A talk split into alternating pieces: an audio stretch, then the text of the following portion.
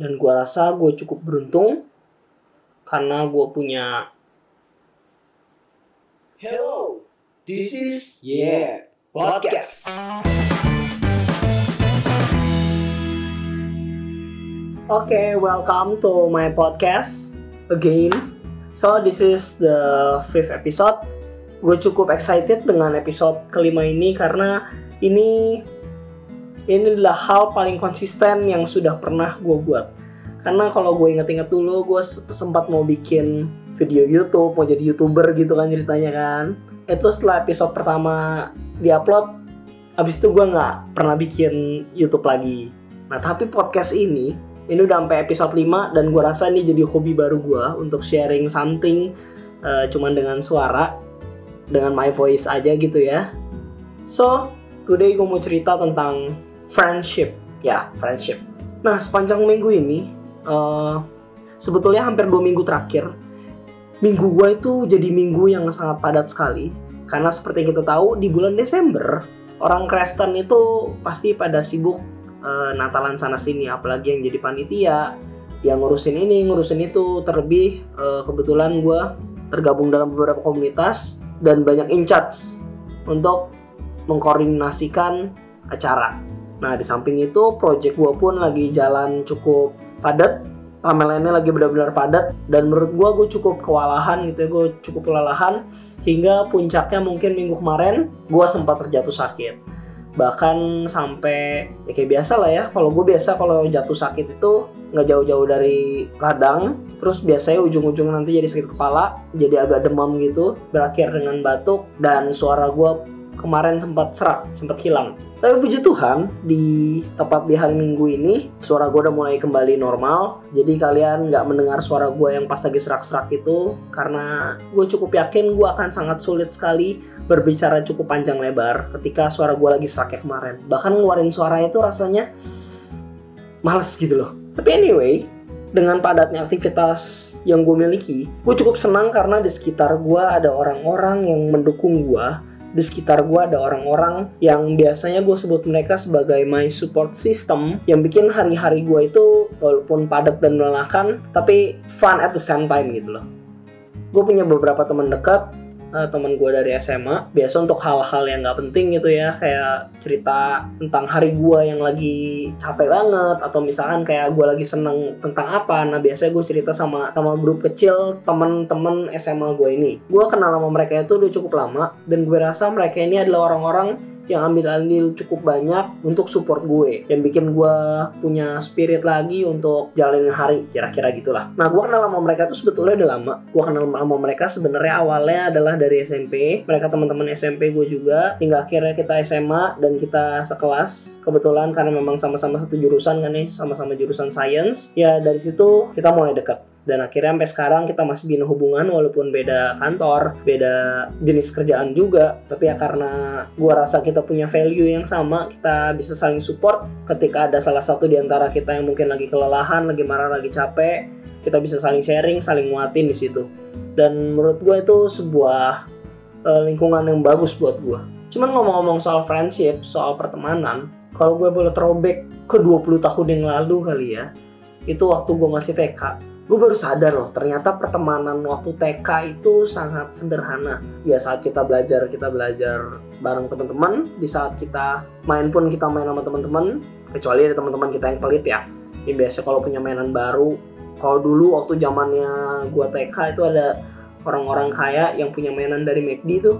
Nah, itu biasanya pada pelit-pelit tuh pada kurang ajar. Begitu punya mainan dari TK tuh cuman dibawa ke sekolah terus dipamer-pamerin. Begitu teman-temannya pengen pinjam pengen lihat gitu ya itu nggak dikasih nah itu ya jenis manusia kayak gitulah yang kayaknya harus dimusuhin gitu ya. Tapi anyway menurut gue pertemanan waktu TK itu benar-benar sederhana dan simpel banget. Kita berteman bukan karena kita suka dengan latar belakang sosialnya bukan karena latar belakang keuangannya. Ya kita temenan karena memang kita satu kelas itu sederhananya temenan ketika TK gitu kan. Bahkan sampai hari ini sebetulnya gue punya misteri. Dulu seingat gue gue punya temen TK sekitar ada kali 20 orang ya sampai detik ini gue hanya mengenal tiga. Yang satu memang kebetulan teman baik gue yang terakhir kemarin podcast bareng gue yang dia ke Kambodia. Nah itu teman TK gue juga ada satu orang. Yang satu lagi itu ketua kelasnya. Kebetulan tetangga cuman beda RW aja yang satu lagi kebetulan teman SMA juga. Dan gue pun sebenarnya baru sadar ketika dia upload story foto TK dan dia tag gue gitu loh. Jadi gue baru sadar kalau wah ternyata lu teman TK gue juga. Nah kalau kalian gimana? Apakah lu semua kenal sama teman TK lu waktu dulu? Sesederhana itu friendship ketika ke TK. Nah, memasuki dunia perkuliahan, di situ sesuai dengan cita-cita gue, gue masuk teknik informatika, jurusan teknik informatika, computer science di sebuah kampus uh, swasta yang di mana anak teknik informatikanya aja satu angkatan itu sekitar 1100 kalau nggak salah 1100 orang di angkatan gue dan di satu kelas itu ada sekitar 70 sampai 80 orang. Jadi lu bisa bayangin di satu angkatan gue itu ada berapa banyak kelas dan setiap semester itu gue hampir dua per tiganya gue nggak kenal. Jadi kayak ketika gue kuliah ya gue jadi punya banyak temen karena memang terus berganti gitu ya setiap semester teman kelasnya ganti-ganti terus. Nah cuman ini yang jadi masalah karena makin banyak temen yang kita punya, makin sedikit time kita sama mereka. Let's say lu punya dua kelompok temen yang berbeda gitu ya.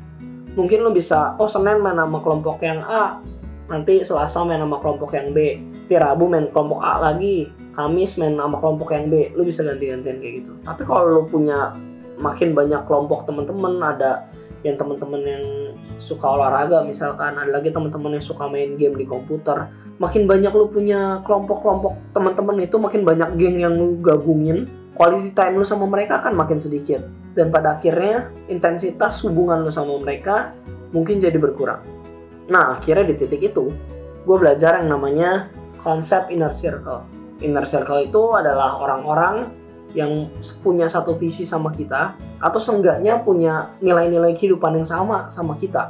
Dan percayalah teman-teman ketika lu bergabung dalam satu kelompok di kelompok itu orang-orang yang suka main game cepat atau lambat lu akan jadi senang main game ketika lu bergabung dalam satu kelompok yang suka main futsal misalnya cepat atau lambat lu akan diajak main futsal dan pada akhirnya ya mungkin jadi suka main futsal juga nah tapi apa sih hubungannya konsep inner circle dengan support system yang tadi gue omongin di depan? Dengan kondisi gue kayak tadi, ketika gue kuliah dan itu bisa ketemu dengan siapa pun, gue bisa berteman dengan siapa pun, otomatis gue punya kenalan jadi lebih banyak. Tapi satu hal yang gue pelajarin, gue harus bersahabat dengan orang-orang yang positif.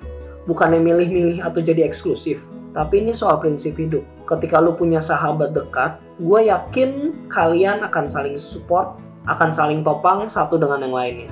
Dan benar, siapa pun yang menganggap diri kalian adalah sahabat mereka, kalian pasti akan saling support. Yang jadi masalah adalah kekhawatiran gue ke arah mana support itu diberikan. Let's take an example. Ketika ada sekumpulan orang yang suka main game dan lu datang sama mereka, lu cerita lagi stres, lagi butuh dukungan, kemungkinan terbesar solusi yang mereka tawarkan untuk melepaskan stres lu adalah ya bermain game. Kenapa? Karena mereka terbiasa untuk spend time bermain game. Ketika lu tergabung dalam sebuah kelompok yang sukanya traveling, ketika lu cerita sama mereka lu lagi penat, ya mungkin solusi yang bisa mereka berikan adalah bikin perencanaan untuk liburan bareng-bareng. Pada intinya, di mana pun kita tergabung dalam sebuah kelompok, value apa, kebiasaan apa yang mereka miliki, ya seperti itulah cara mereka nge-support kita. That's why gue menggarisbawahi kalau kita harus punya inner circle yang positif.